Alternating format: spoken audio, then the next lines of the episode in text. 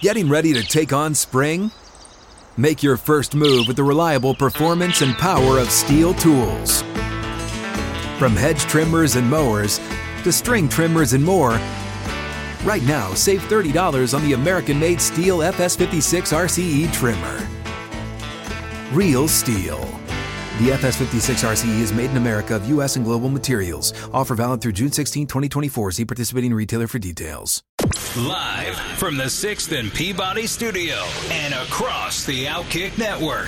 This is Outkick 360 with Jonathan Hutton, Chad Withrow, and Paul Kuharsky. One game to go across the NFL for week one as Seattle hosts Denver. Outkick 360 rolls on from 6th and Peabody with Yeehaw Beer and Ole Smoky Moonshine. Guys, have we learned our lesson based on bad teams playing well in week one? Are we doubting Seattle way too much going into this game? Oh, I, I said it. Probably. I said You at the end of last last week. I'm like, I bet this thing is coming right down to the wire, and that Seattle's going to have a chance to pull off the shocking upset in Week One. I'm praying not because I told you guys about this knockout pool Yeah. that Titans Media are having, and I changed off of Baltimore against the Jets because everybody had Baltimore against the Jets, like 85%. I thought this is Titanic if if if If the Jets if the win. Jets win. You're good. So I got off of it and I took San Francisco. Oh. So with about six minutes left in that game, I went over to And the that- guy running it good. and I threw him another ten dollars and I said, uh, "Denver tomorrow night." so um, I'm in it the second time, but this is the only entry I can have. So I, I could conceivably, if Seattle wins tonight, be twenty bucks in and be done on the first weekend on two games. On two games that But that's like another locks. reason why the state of the league is so good. I use that as evidence all the time. Uh, I, I, I do think, Chad, I mean, personnel wise, Seattle is nowhere close to Denver on so many levels. Now, that doesn't mean, I mean, I think the Titans are a lot better personnel wise than the Giants. It doesn't mean you can't you can't win. Uh, but how many of these can we it's have in week one weekend? It's week one. Everyone believes in week one. Geno Smith is quoted as saying, "This is going to be the great hero rising story of of uh, the He NFL." said, he said, hero rising again. And I thought to myself, When when, was- has Geno Smith risen the first when time? has Geno Smith been a hero? That Yeah, was what my let's initial thought was. down you have to first be the Right. hero. No, no one really ever liked you. So you got punched by some undrafted free agent, and I mean that that's not what. Right. If you're a quarterback that people like, you You've don't stiff the undrafted free agent on a payment and get punched in the face, and then that guy loses All his job so because first of it. off, that's not a hero move, Geno. He's casting himself as a hero. no one's hero. Then he's casting himself as a fallen hero. Then he's giving himself a chance to rise again. It's like great. This is it's a tale There's as a old as lot time. packed into this one sentence. Hero falls. You think hero he's dead, and rises, he rises again. Three words. Hero rises again, and we've just broken that down Tale as old as into time. a real crumbly castle. Maybe he's uh, alluding to a first and second half performance tonight. Yeah, it's every single game is going to be the tale as old as time. It's going to be hero falls, he rises, he falls again. Yeah, there's then there's going to be be a a hero, small like you said in the first one. uprising. Then he's going to fall again, and the Seahawks will be well, three listen, to fourteen. If Seattle wins this game tonight, Geno Smith is going to have very little to do with it outside of not turning the ball over. They're going to play great defense, and Penny is going to run like a maniac, like he did in the last five or six games last night. More likely, uh, he gets hurt in the fir- in the first Yeah. two series of the game. Says somebody who drafted him in two leagues off of those last six games last year. Uh, I mean, listen, Geno Smith has to do something because the team's built also around Metcalf and Lockett. Uh, that's that's what's bewildering about the team. If if they want to be a defensive run the ball team, And they've paid then they them. should have dealt Metcalf. Agreed.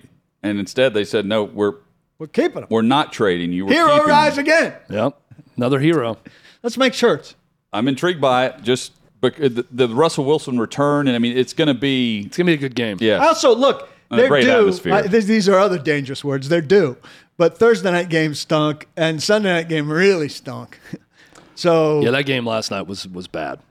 Uh, I totally agree. At didn't least see a Thursday lick of night, there was some intrigue for a little while in that game. I felt like until Buffalo pulled away late. I'll take I'll take some intrigue for a lot of while for five hundred, please. Oh, if if anyone doubted that Brady's into the season, it took two Instagram posts to prove how amped he is about all this. I mean, pregame, postgame, he had his video crew with him uh, the, It's his- with the announcement season 23. Again, uh, the dude's not playing unless he's all in. Um, you can hit us up, by the way, on Twitter at, at Outkick360 or on YouTube. Uh, Big Red points out, says, to be fair, Chad, IK Enemkpali was drafted in the sixth round. Not an undrafted guy just- who it just punched felt Geno like an Smith. undrafted Chad, guy. stop I discounting said, that. I said my apologies. He's out of the league. I'm, I'm, sure. I'm also laughing at a retweet from from Kirk Herbstreit where someone says, "You still love Nebraska in the West," and he put, "I was wrong. Sorry." To the guy. Did Kirk move back to Columbus or not? Can we get a verdict I don't on know. that? Uh, I, I, that's I know somebody who I've would know. heard I'm that. going to text him. My guess is he has homes in both. Yeah, but he lives I in bet one of them. I'm willing to bet Kirk Herbstreit has multiple homes. if I had Uh, to, yeah. if I had to put my hard-earned money on it, I'd say that man has multiple homes.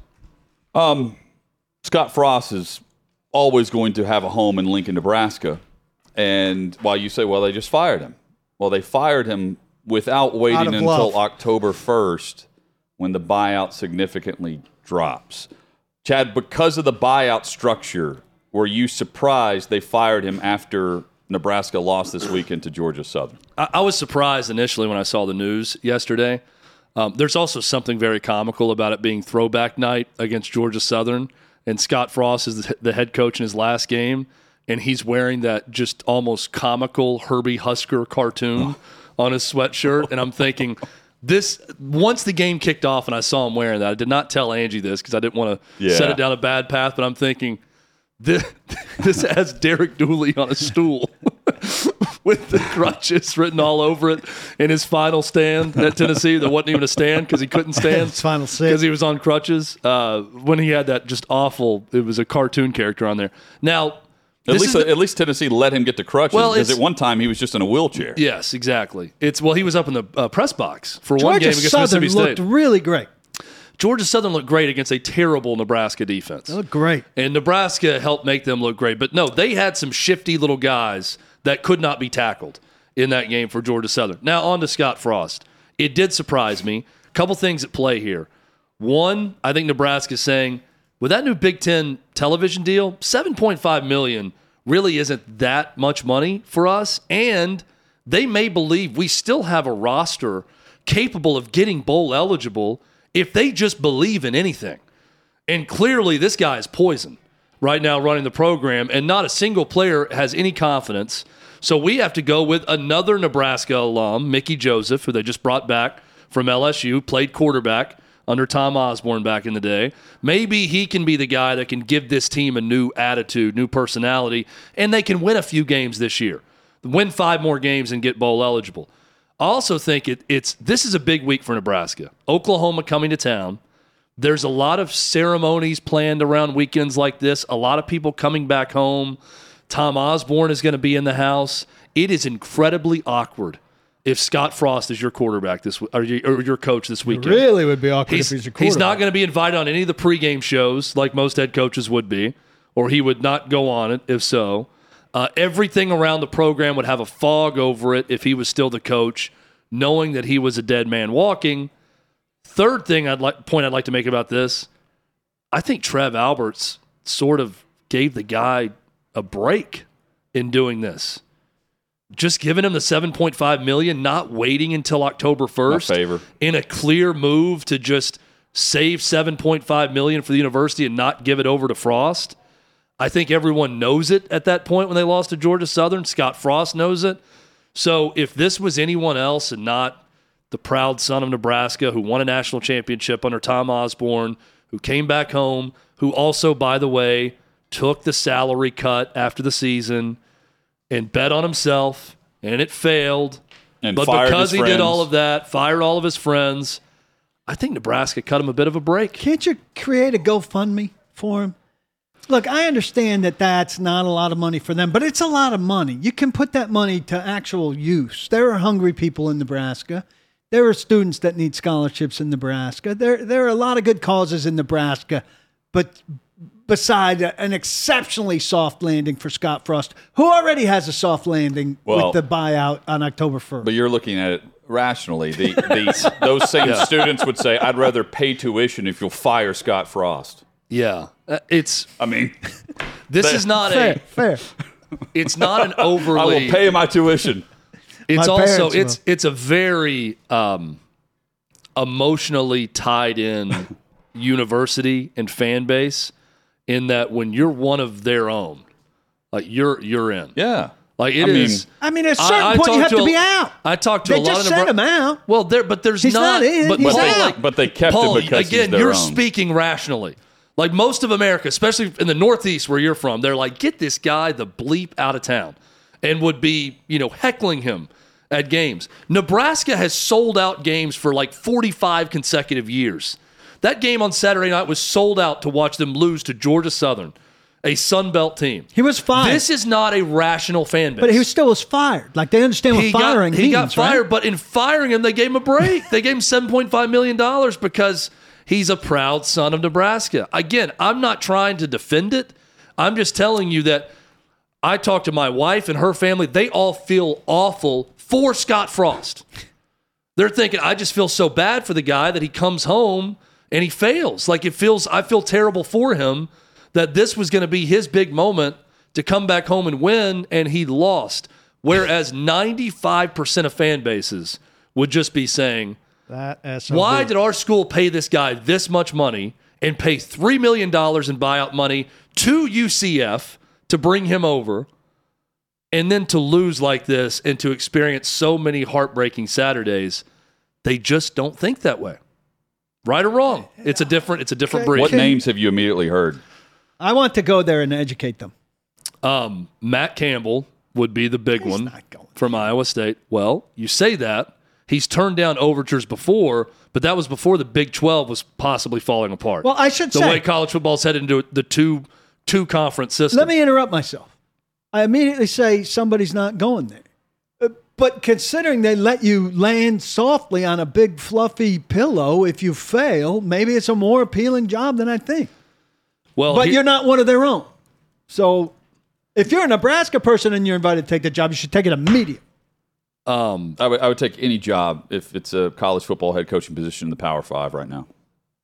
You If I'm not- paid, you get paid to fail. and if you're not in the Power Five, especially, But right? can't Matt Right. Campbell wait and Well, get me- in uh, one of the two conferences? there are some Yeah. really good. look, Take Matt Campbell. but he would be there. All right, that's like- why you go to Nebraska. I'm not saying Matt Campbell's going to leave. He's got a g- great cushy contract at Iowa State too.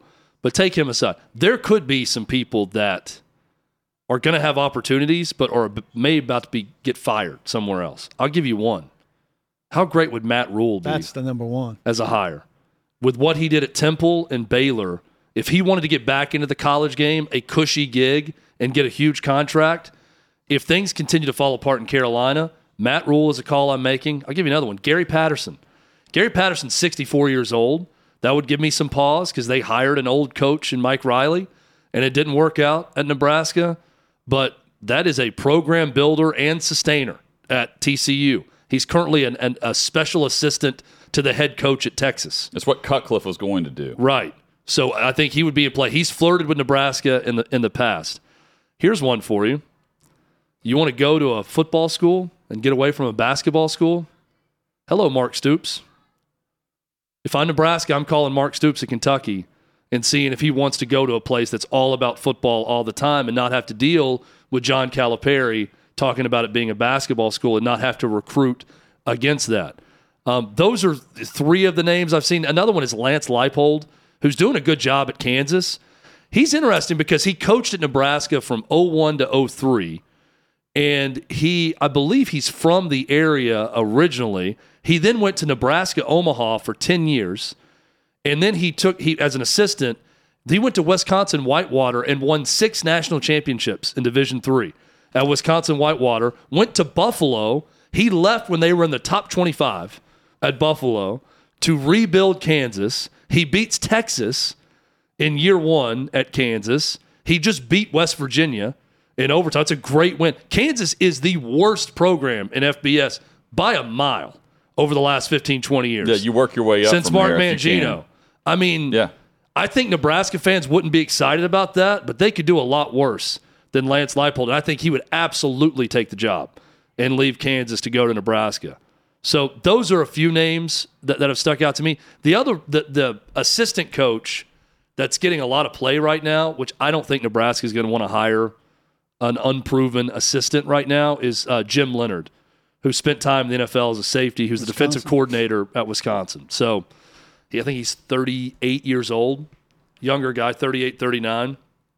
Anyway, look, I think Nebraska is going to have some solid choices, um, but it's going to be as much about Nebraska selling themselves to some of those top names as the other way around. We'll get into uh, Tennessee Pitt uh, as well as uh, Kentucky and Florida. Bama holds on. A and M, Notre Dame. They fall to a Group of Five school. Arkansas topping South Carolina. Uh, briefly though, before we we transition to more college football, what what'd you guys make of the the Baker quote unquote revenge game and how that all played out? Because initially it was Cleveland controlling the game. Carolina gets back in it. Baker was able to turn some things on, and ultimately, this is a it's a very average and pedestrian Panthers roster. They missed a ton of tackles. I think Matt Rhule, you mentioned Matt Rhule. I think he said at his presser yesterday evening that his defense, or it may have been this morning, I'm trying to remember where I read this, 18 missed tackles total in the game. And this is a defense that has been primarily built since he got there. And the Browns were running all over them with the missed tackles yesterday by Carolina. I, I thought that Baker Mayfield um, did a lot to to prove the Browns right for getting rid of him. Well, his start, yes. Yeah, I mean he made some plays late and he showed some moxie, but I mean a couple of those throws, Yeah. one of those picks was just.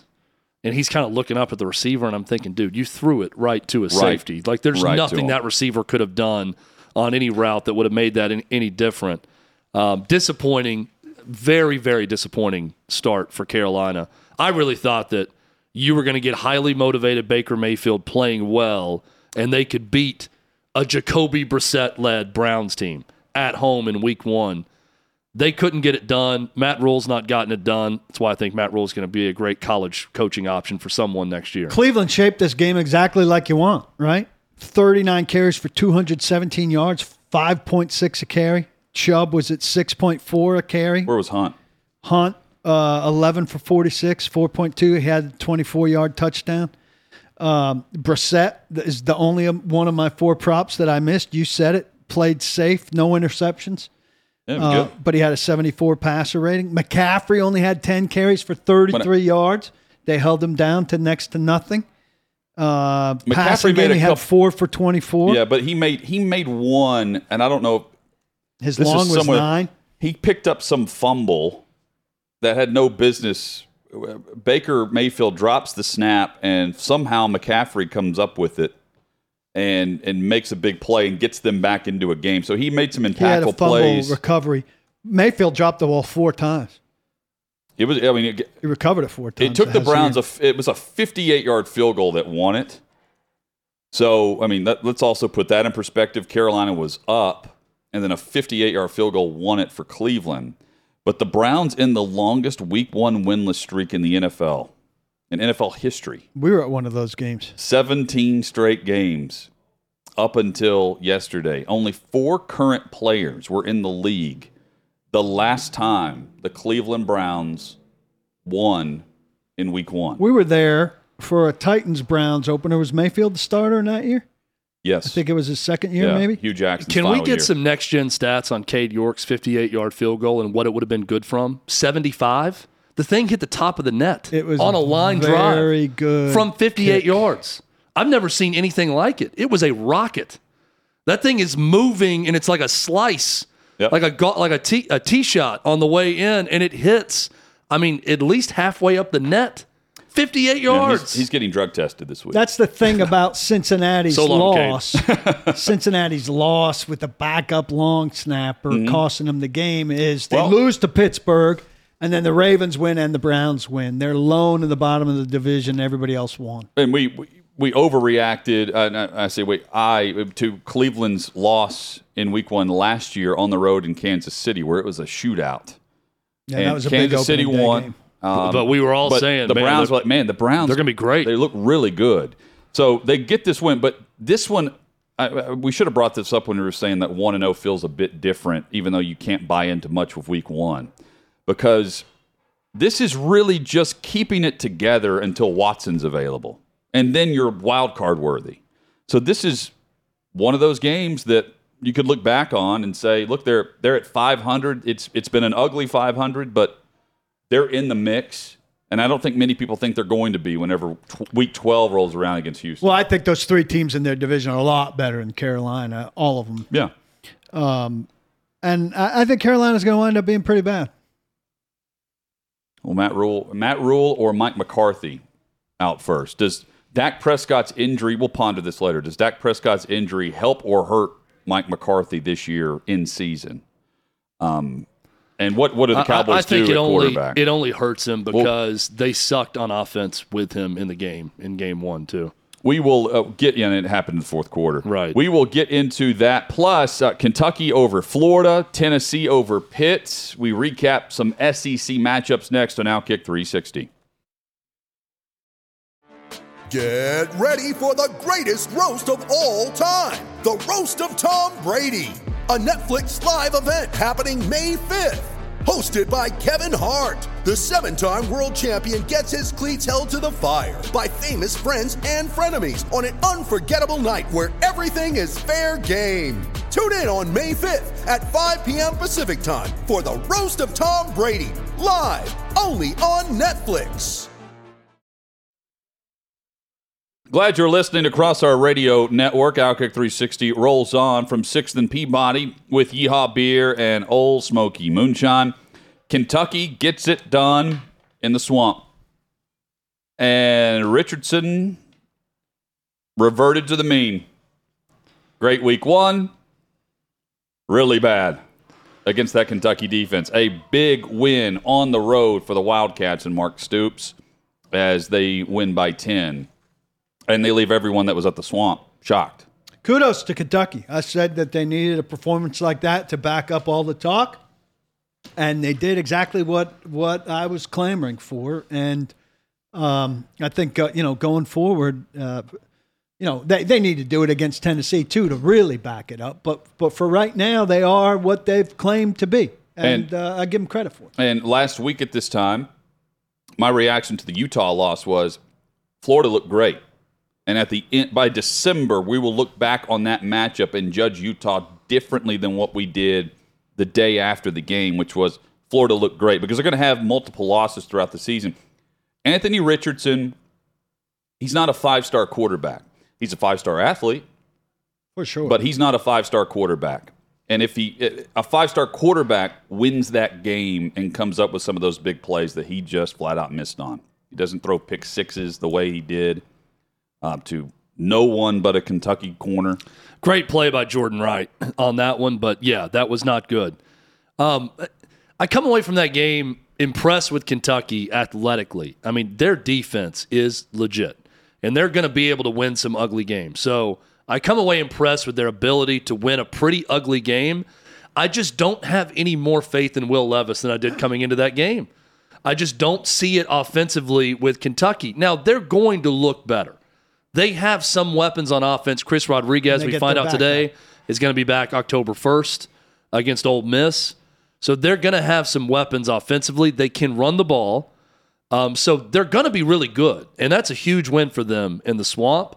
But it's not like watching that game, I come away thinking, all right, Will Levis is the best quarterback in the SEC behind Bryce Young, and Kentucky is right there behind Georgia and Alabama.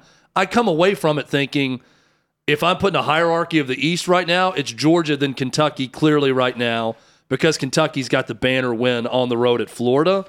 But I'm still not overly impressed with Will Levis and, and his quarterback play. But man, oh man, Kentucky's defense looked tough in that game. And Mark Stoops, he can come up with a defensive game plan. And he had the game plan for Anthony Richardson, who was throwing missiles into the dirt most of the night and could not do anything passing the football. and, and we'll get to Tennessee, but I think in your stratification there. They, they gain a little gap with Tennessee because Tennessee because of what Tennessee didn't do. According to ESPN stats and info, Richardson, 9 of 22 for 44 yards with two interceptions on passes thrown 10 or fewer yards downfield. That's awful. Yeah. And so it, the answer is one or the other. Either Richardson is just a solid athlete but not a very good quarterback, or the Kentucky defense is on par with Georgia. And I do not believe it's on that the answer No, is the it's not on par with Georgia, So if you but it's good. you know, it, it, it's a bit of fool's gold with what we saw. If you have a solid defense and you're able to corral him, he had like what four yards rushing in this game. Well, it, it, after having 106 Kentucky, against Utah. Kentucky has a defense that has the caliber of athlete where you can stop Anthony Richardson from running all over you. There's not a ton of defenses in the SEC where that's going to be the case. So I do think Florida is still going to look not maybe as good as they did against Utah, but they're going to have some really good Saturdays because someone's not going to be able to corral Anthony Richardson. He's going to have 160 rushing yards, and they're going to win the game. So that was my takeaway from Kentucky was defense is extremely athletic and can corral someone like Anthony Richardson that wants to run with a good game plan. They're good in the secondary. They've been opportunistic on defense under Mark Stoops. They continue to be so. But I also don't think Kentucky right now has the offense to win in a shootout with a really good offense on the other side. If they play Tennessee right now, would not be shocked if Tennessee wins the same way they did a year ago against Kentucky.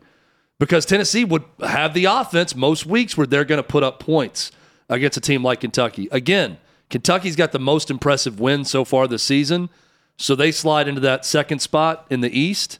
But I'm not overly impressed with Will Levis. And now they have two weeks to tinker and work with the offense a bit before they face Ole Miss in Oxford on October the 1st. So they have a little bit of time here based on their schedule. But they, they go to the swamp, went on the road. No one was picking them based on the way Florida was playing and the way we saw Kentucky struggle a bit in week one. That's a great road win for them. And I don't think many people saw that type of effort coming from Florida's offense after what we saw the week prior. And it's a it's one of those season defining wins. It felt a lot like it was a struggle. It wasn't the same type of game, but the Missouri Kentucky game last year, Chad, in week two, it felt a bit like okay, this could go either way. And then Florida came out and was unable to do anything the second half. Well, it just no, no points in the second half. to me, it's just it's crazy watching it because years and years of history of Kentucky being and also ran in the SEC against a program like Florida, and I mean Kentucky just looks like the better program the last two years. Yeah. They're the ones not making key mistakes at home and winning a sloppy game. The next year, it was a- another sloppy game. I thought Saturday night, but Kentucky has the same level of athlete on both sides of the ball. They made the big plays. They look like a team that went down there expecting to win, not hoping to win, expecting to win. So just super impressed with with the program that Mark Stoops has built, and a team that's capable of beating Kentucky or beating Florida in back to back years for the first time since the late seventies. That's happened for Kentucky against Florida. Stoops was classy after that game about tying uh, or surpassing Bear Bryant. I like the I like the way he handled that com- coming off the field. Um, yeah, and I, I agree. I'm, I'm glad you mentioned that because he, he was uh, he doesn't like to mention personal achievements, but you could tell he knew it, and it, it and he meant had a to lot. address it to some degree. No doubt. And he did. So, Florida, I believe they have South Florida this coming weekend, Yes. and they can't overlook them, of course. But now they get Tennessee in, in a couple of weeks. Tennessee wins 34-27 over Pitt. A very strange game. Tennessee clearly altered their game plan in the second half when when Pitt had to go to their backup quarterback. And I give Pitt a lot of credit. Pitt didn't look that great. No, I mean, not that, at all. roster There, wise, look, I mean, here's uh, this is what impressed me about Pitt and, and Pat Narduzzi, and I know the broadcast talked about this also. It's a culture built on guys that football matters to them. It matters to him. Like the football is, you know, the old the '90s T-shirts. You know, cheer is life, basketball is life, football is life. Yeah. That's the way that program plays. Like I watch them, and it's a tough-minded level of football, and they play very hard. And that's a credit to Pat Narduzzi and, and the program he's built. And they do have talent. I don't think they have Tennessee level talent, quite frankly, but they've got a lot of Well, talent they did. on that roster. Yeah, no, they did a year ago, and, And it was there was so many I, I thought similarities from you know the season before where you just felt like okay, it's going to come down to one big turnover or one big play, and then it did with the muff punt by Tennessee, and Pitt capitalizes. But oh, then Hendon Hooker and Cedric Tillman make a play. Those are two great players just making a play in overtime, and then it came down to Tennessee's defense just being smart and knowing that they didn't have much of a chance to throw the football in that game and getting after the both quarterbacks consistently, knocking Slovis out of the game, and then Patty coming in.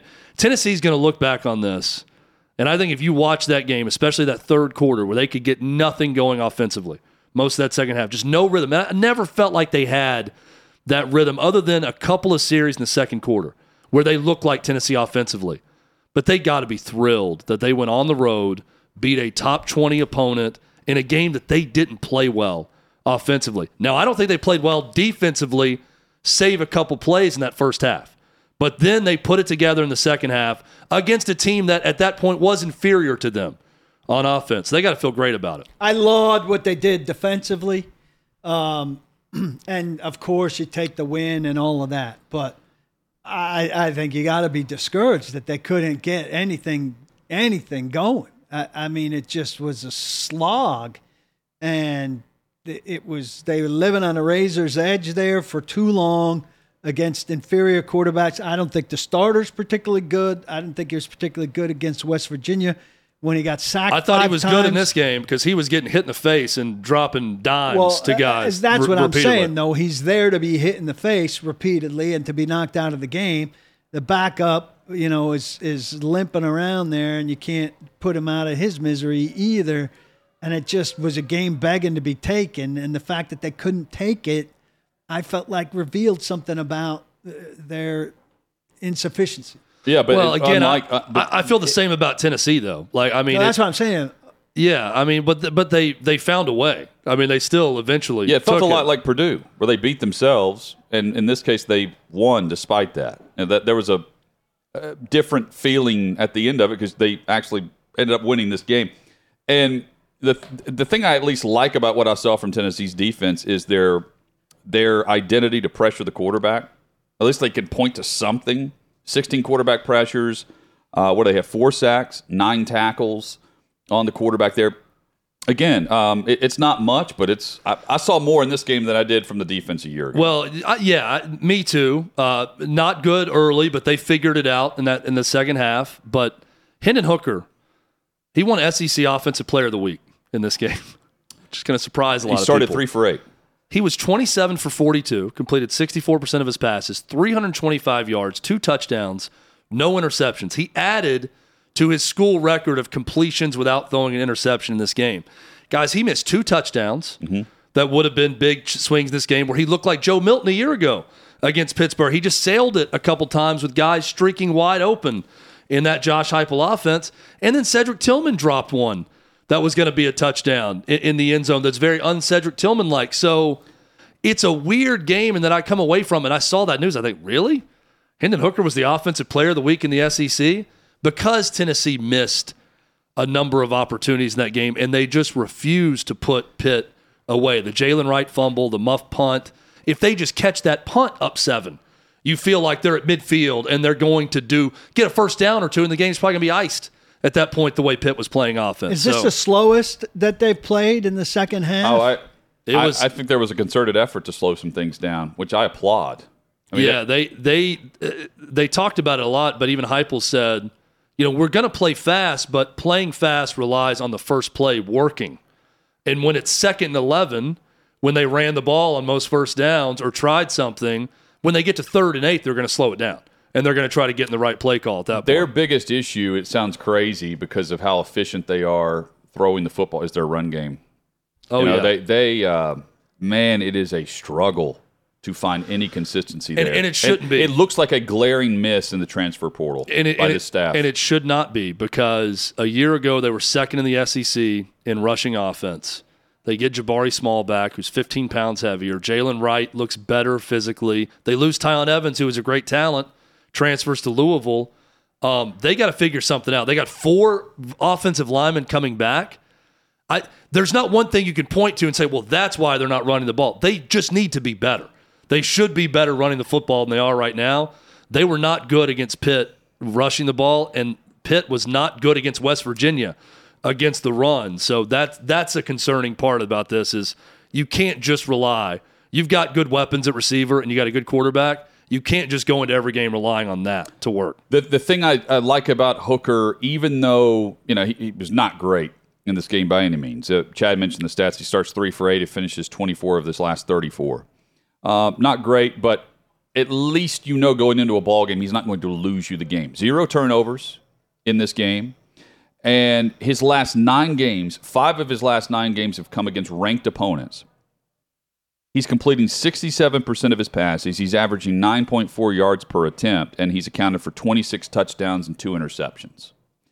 That is why you can build off of things despite uh, some defensive struggles, albeit in a, a, a defense that looks like they're trying to build an identity with just all out war against the quarterback and a run game that I don't think is going to improve anytime soon, and could be a reason why um, you can't slow you can't you can't uh, run clock because uh, incompletion doesn't help you, but at the same time, you're not going to move the chains Well, with your run. a few things Tennessee needs to do more of moving forward. One, they cannot defend the middle of the field. Couldn't a year ago, can't now in the passing game.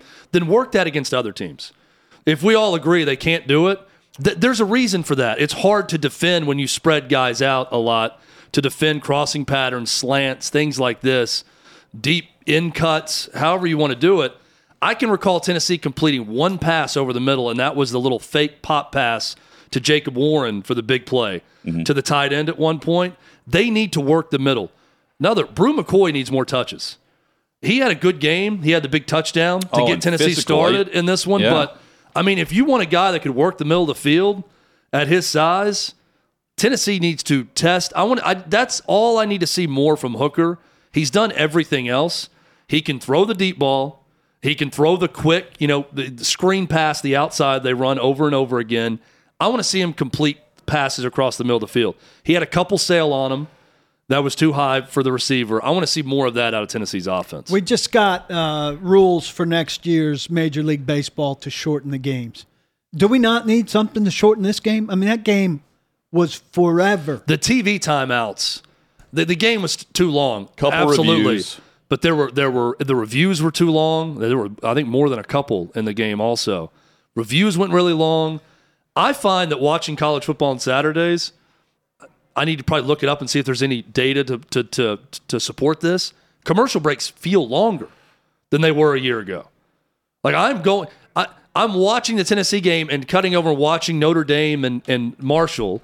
And then I go back to the recording and I will go fast forward to three and there's still a commercial going after watching two plays of that. And then I come back and finally they're back in the game. Commercial breaks feel way too long. Hit us up with your thoughts at Outkick 360. Coming up, we'll hear from Josh Heupel on this matchup against Pitt, and we'll look ahead. We'll peek ahead to the upcoming matchups on the SEC slate. We'll continue to go through Alabama, Texas, Arkansas, topping South Carolina, and more. This is Outkick 360. You ready? Showtime. On May 3rd, summer starts with The Fall Guy. Let's do it later. Let's drink a spicy margarita. Make some bad decisions. Yes. Audiences are falling in love with the most entertaining film of the year. Fall guy. Fall Guy. Fall guy. That's what the poster said. See Ryan Gosling and Emily Blunt in the movie critics say exists to make you happy. Trying to make it out? Nope. Because I don't either. It's not what I'm into right now. What are you into? Talking. Yeah. The Fall Guy. Only in theaters May 3rd. Rated PG 13.